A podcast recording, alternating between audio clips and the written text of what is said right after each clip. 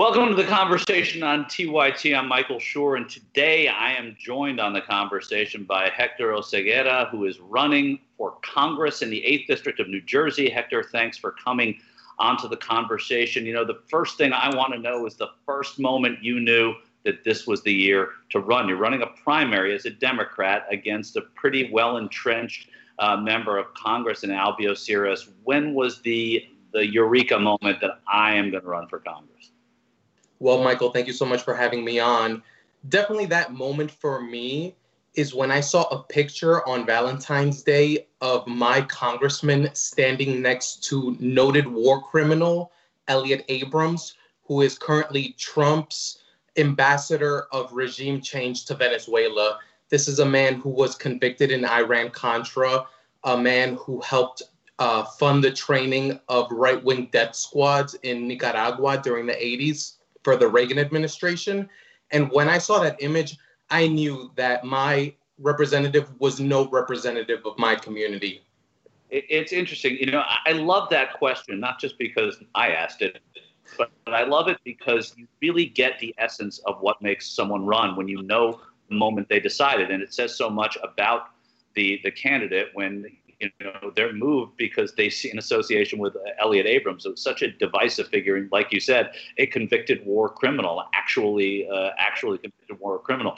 Uh, but let's, you know, and that's the moment, and that's you know interesting narrative. I want to talk to though a little bit about your history and and you have been fighting corruption uh, for uh, much of your young life, uh, professional life. Uh, I, and, and you weren't someone who came to money laundering because Ozark is on the air right now. Fighting money laundering is something that's been a part of your professional DNA. Dumb it down for me, though. Why? Why? What is money laundering? Because a lot of people know it's bad, but they don't know what it is, and why is it going on, and why is it, uh, you know, something on which to to say I want to be in Congress. Great. So, money laundering, to sort of bring it down to the basis level, is when criminals try to hide the proceeds of their criminal activity. So, if you were to rob a bank, if you were a high end drug dealer, you tend to not take the proceeds of your illegal activity and walk into a bank and say, I'd like to deposit this money. You actually have to find another way of bringing those illicit proceeds into our financial system. So what that was my big do- mistake, by the way, Hector. That was a huge mistake I made. Which was? Just went in back in. It was a huge mistake. I, I, robbed a bank and I brought it right back to the bank. It was. Oh man, you should have called me first, man. Come on. yeah. You got to get a professional on your side. So if you're a high-end criminal and you're making a lot of money off your criminal activity, you tend not to walk into a bank with a bag of money like in Scarface and tell the teller, I'd like to deposit this money. Uh, the way that they usually go about it is that they will go to a place like Panama, they'll go to a place like the Cayman Islands, they'll go to a place like Cyprus, and they will create shell companies. They'll create LLCs in Delaware, which are very easy to create, in Arizona, where they're very easy to create. And they will create companies that essentially don't do anything other than hide the fact that the money that created this business entity is actually a shell company that is being used to bring illegal money into our financial system. So, at a previous firm, I directly handled the investigation of the Panama Papers, which was a huge scandal where people found that a law firm in Panama was being essentially only used to create fake business companies that would then be used to bring illegal money into our financial system. I see. So, I mean, it, it does have wide-ranging implications, and, and it's clearly, um, you know, you're an anti-corruption candidate, and it's clearly a centerpiece of, of corruption. Uh, you know, more toward uh, what are issues that are being talked about today, uh, and immediately, you started uh, the the Cancel Rent New Jersey or NJ hashtag uh, in New Jersey. You started it this month, and there are so many people in your state suffering right now. What is it that, that COVID creates as an opportunity for somebody fighting to get into Congress? Well, what COVID has done is it's really leveled the power differential that tends to exist between incumbents and challengers like me. Because at a time like this, the incumbents are just as powerless as the rest of us in addressing the problems that normal everyday people face. So 70% of my district is made up of renters. A lot of artists, a lot of freelancers, a lot of gig economy workers are here in the 8th district and they need true economic relief from what is going on all around us. People are out of work, people can't pay their rent, people don't know where their next meal is going to come from. So it's at a time like this that mutual aid work has become so important that uh, social media campaigns like the one that we launched for Cancel Rent New Jersey become important because this is the only way that we get to bring to light the suffering that is by no stretch of the imagination new, but it's exacerbated by this tremendous crisis that we're all living through. And your opponent, has your opponent taken any position on that, on canceling rent, on doing things for these 70% of people that he represents in Congress today uh, who are renters? So my opponent is an incredibly bland Democrat, and he loves to say his most common uh, public statement is I join my colleagues in, and then whatever is going on. So, of course, he put out a press release saying, I joined the entire New Jersey delegation in fighting for relief for the people of New Jersey. He, of course, says would say that he is for canceling rents or providing some sort of rent relief to the people of the district, but he actually hasn't done anything to make those proposals a reality. If Nancy Pelosi, at the beginning of the next Congress in January of 2021, meets Hector Oseguera as the new representative from the 8th District, in New Jersey, what is she going to find in him as a partner and as uh, somebody who she's going to have squabbles with? So when Nancy Pelosi meets me in January of 2021, she will find a fighter for working class values in the Democratic Party, somebody who is not going to be taking corporate PAC money and so will not be afraid of fighting corruption. She will meet somebody who doesn't take fossil fuel money and so will not be afraid to champion strong environmental regulations like the Green New Deal. She's going to find somebody who does not take money from the insurance or the pharmaceutical industry and so is unafraid of fighting for things that people in my district need, like Medicare for all. What she's going to find is somebody who will be out there, who will be making noise, and who will be fighting for the things that working class people need in this district you talked about Medicare for all. We've uh, we've gone through a Democratic primary, a very odd Democratic primary. Started with so many people, ended in the middle of a pandemic. Um, but Medicare for all was talked about a lot, and it didn't it didn't uh, elect a nominee. Uh, why is that, and what what has to be different about the way it's sold next time? That's a great question. So, Medicare for All at this point is much less a policy than it is a statement of values. Currently, we don't have a healthcare system in America. What we have is a sickness management system in America that thrives off profits for large pharmaceutical and insurance companies who don't ever really care if the people who are subject to that system get better or are healthier in an absolute sense. What we need to fight for with Medicare for All is a system that is affordable when it comes to prescription drugs, that actually prioritizes the health of the people who are subject to the system, much less so than creating exorbitant profits for industries like the insurance or the pharmaceutical industries, which is what our health care system has been for such a long time. It's an uphill battle. We, we got to wrap this up, but I, I do want to ask you very quickly if you could say this.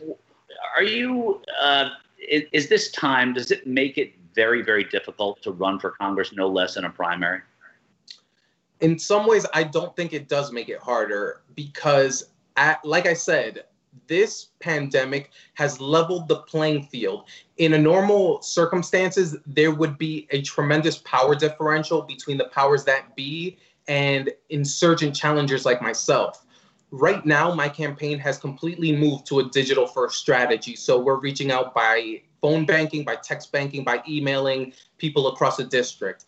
My opponent has a fairly pathetic uh, digital campaign. He doesn't have his own website. Anybody who's watching now, I encourage you to go to albiosires.com right now and tell me what you see.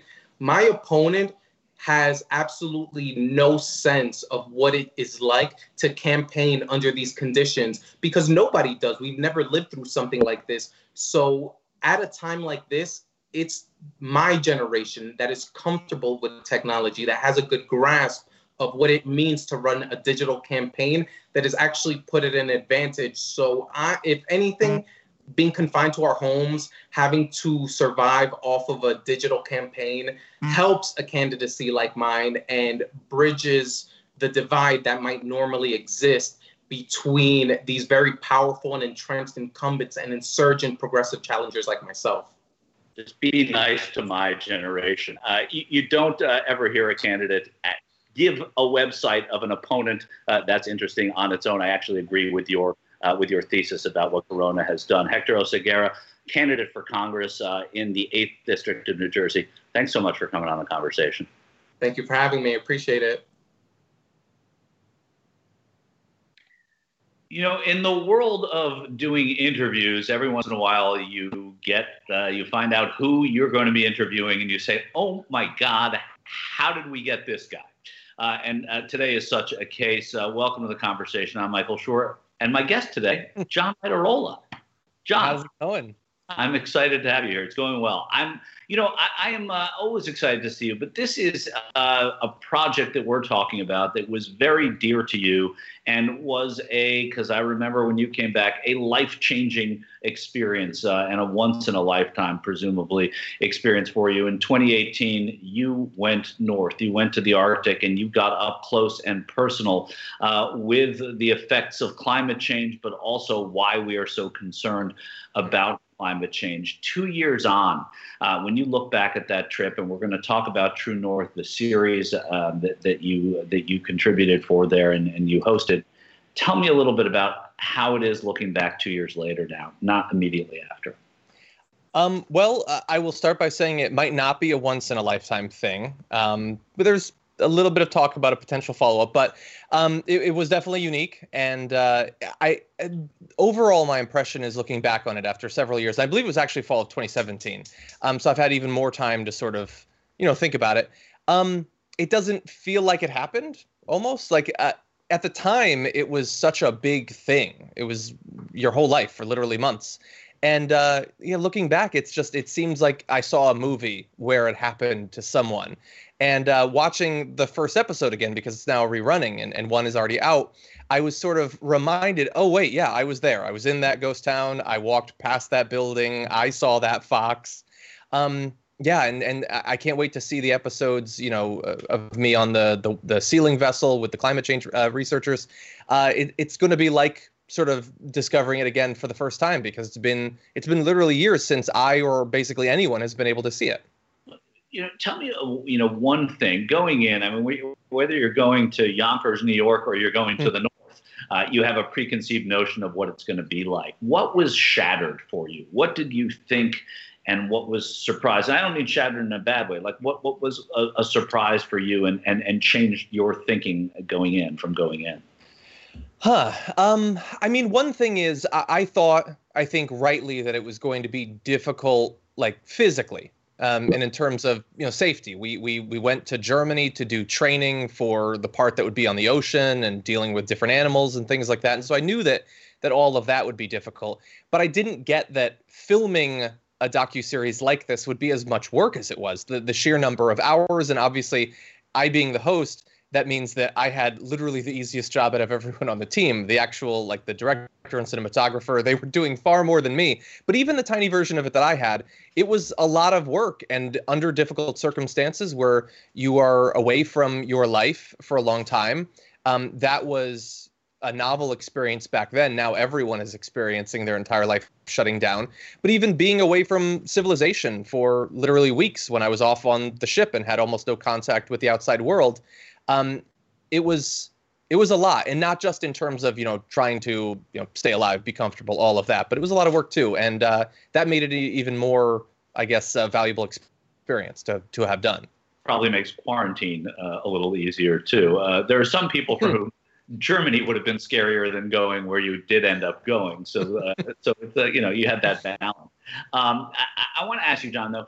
You know, um, so when you go on trips like that and you have experience, there are some experiences that come into every life that are really difficult to articulate when you come back. Right? It's it's, mm-hmm. it's difficult to describe something you saw. What is that that one driving thing that you wanted to share about this that was maybe hmm. more difficult to talk about then, but now it feels so important and something that you really want to talk about about it? Um, so, so I know what it is, but I'll say first, I I will never be able to articulate how bad the seasickness was for one period on that ship. You tell people, you know, how far up and down the ship was moving or the way, and they don't get it. They've been on a ship, so they think they get seasickness, but they don't know what this ship was like. Right. But that wasn't it. Um, no, the actual experience was um, the most scared that I've ever been in my life was uh, the night that I did guard duty against polar bears.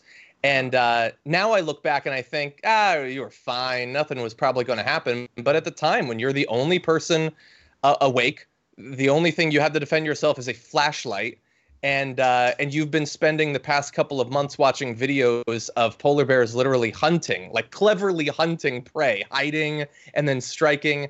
Um, it was terrifying in a way that I think we did the best job possible uh, in in the episode about that that trip where we went onto a glacier. Uh, I think we did as good of a job as we can of articulating that, but I, I, don't know that it actually can get across the experience that I can only sort of dimly remember having. But I know at the time that was the mo- most scared I've ever been in my life. Wow, I mean, and, and you talk about fear being being one of the emotions you felt pretty profoundly during this trip. Um, were you prepared for them? And did some did they was that a surprise? Oh, John, by the way, you're going to be on watch tonight. uh, yeah, no, I didn't know when. I didn't know that I would be doing. I mean, I knew like a day or two before, but when I did the trip, I didn't know that. Um, I also didn't know that when we went to camp that night, uh, we would get off of the little like boat. So we had the the big boat. We had a little boat that took us to the shore, and uh, you know we we pulled a little like rowboat effectively um, onto the shore, and then we're like, okay, we're gonna camp over there. And between the boat and there is maybe ten yards, and one massive track of polar bear tracks going across. So the camp was was right, you know, it was a couple feet away from polar bear tracks, and the polar bear tracks were just a couple of feet away from the water. And so in high tide, they would be destroyed, which means they were pretty fresh. Right. So that surprised me. Yeah. Uh, so uh, tell me a little bit about what you want people to take away from this. Like, what is mm-hmm. the lesson or the the experience that you most want to share for people to take away from and be inspired by? So the entire show is not just about climate change. We talk about a lot of different things. Many of them are related to climate change, but what I would want them to take away is um, being able to see the experience of being embedded with these climate researchers on the vessel that I was on for several weeks, seeing what their their life and their research is actually like, seeing them talk about their work, and just the the sheer sometimes frustrating humility and caution they use when speaking about these things. I, I think that it just destroys the idea that these climate scientists are some they're just like they're being paid to lie about this hoax of climate change. They're they're fear mongering they're hysterical. No they're the exact opposite uh, opposite of that. And so i hope that people take that away. And also I, I want them to just see the beauty of this part of the world that almost no one will see. And to see us talk to locals there talk about how much it's changed just in the past few years how rapidly the change is happening that we got to see a place that if we go back in 20 years, it won't look the same at that point, and it might never look that way again. And so I want them to get a picture of the people who are working to stop climate change and for us to understand it, but also to see what is already happening in the world. It might not be in our backyard, although many in many ways it is, but other areas are being devastated too. Right. Is there a fact that you that blew you away that still blows you away that you learned when you were there? Interesting. Uh, I mean, probably several. I mean, one, the fact that we we we um we stayed for a time in uh, a little settlement called Longyearbyen, which is basically the northernmost place that people live, and uh, they have you know they have students and researchers that'll go there, and um, they have had a difficulty in housing these people because many of the newer apartments they've built, thanks to climate change eroding the ground, they've collapsed or been destroyed um, by land like uh, like earth slides, mudslides, and things like that. And so, in this area where they're going, uh, many of them to try to learn more about climate change, they're finding it difficult to do that because climate change is making it inhospitable for them to just do their work there. It's literally destroying the buildings out from under them. It's, an amazing thing. I mean, what from what you experience and, and you're you know a layperson when it comes to this but the notion right that that you can even do a nature show without it being about climate change anymore i mean that that's mm-hmm. over with now right i mean it's impossible to do that without talking about this issue yeah, I, I, well, it would it would be highly irresponsible uh, at the very least. But it was look, it was a show about the climate, but it was also a show about you know um, it was about ecology, it was about animal species, how they've been affected. We we talked about you know some things like whaling and things like that how it's affected all these different species. But we also talked about resource extraction which is obviously related to climate change but also causes its own problems. We talked about some of the the political conflict that's led to both in the present and in the past as well. All of these things are related. And and i hope that in the same way that i think many people communicating about these issues in politics and media and hopefully in you know in films and entertainment and documentaries as well that when we talk about these things we have to do a better job of relating them of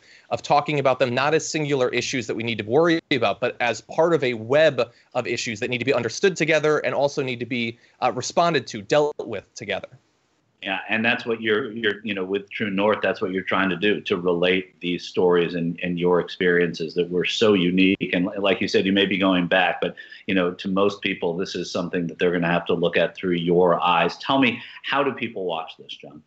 Um, well, uh, what you can do is. Uh, um, new episodes are being released Mondays at 3 p.m. Eastern, 12 p.m. Pacific time. Uh, this was starting on April 20th. So one episode is out, and uh, while new episodes come out on Mondays, they're going to replay throughout the week. They're available on Pluto TV, Roku, Comcast Xfinity X1 and Flex, Xumo, and YouTube TV. You're seeing it there. So you can watch the new episodes each Monday, and then you can watch the replays uh, throughout the week after that. And so if you want to catch the first one, you have tomorrow and the next day to do that.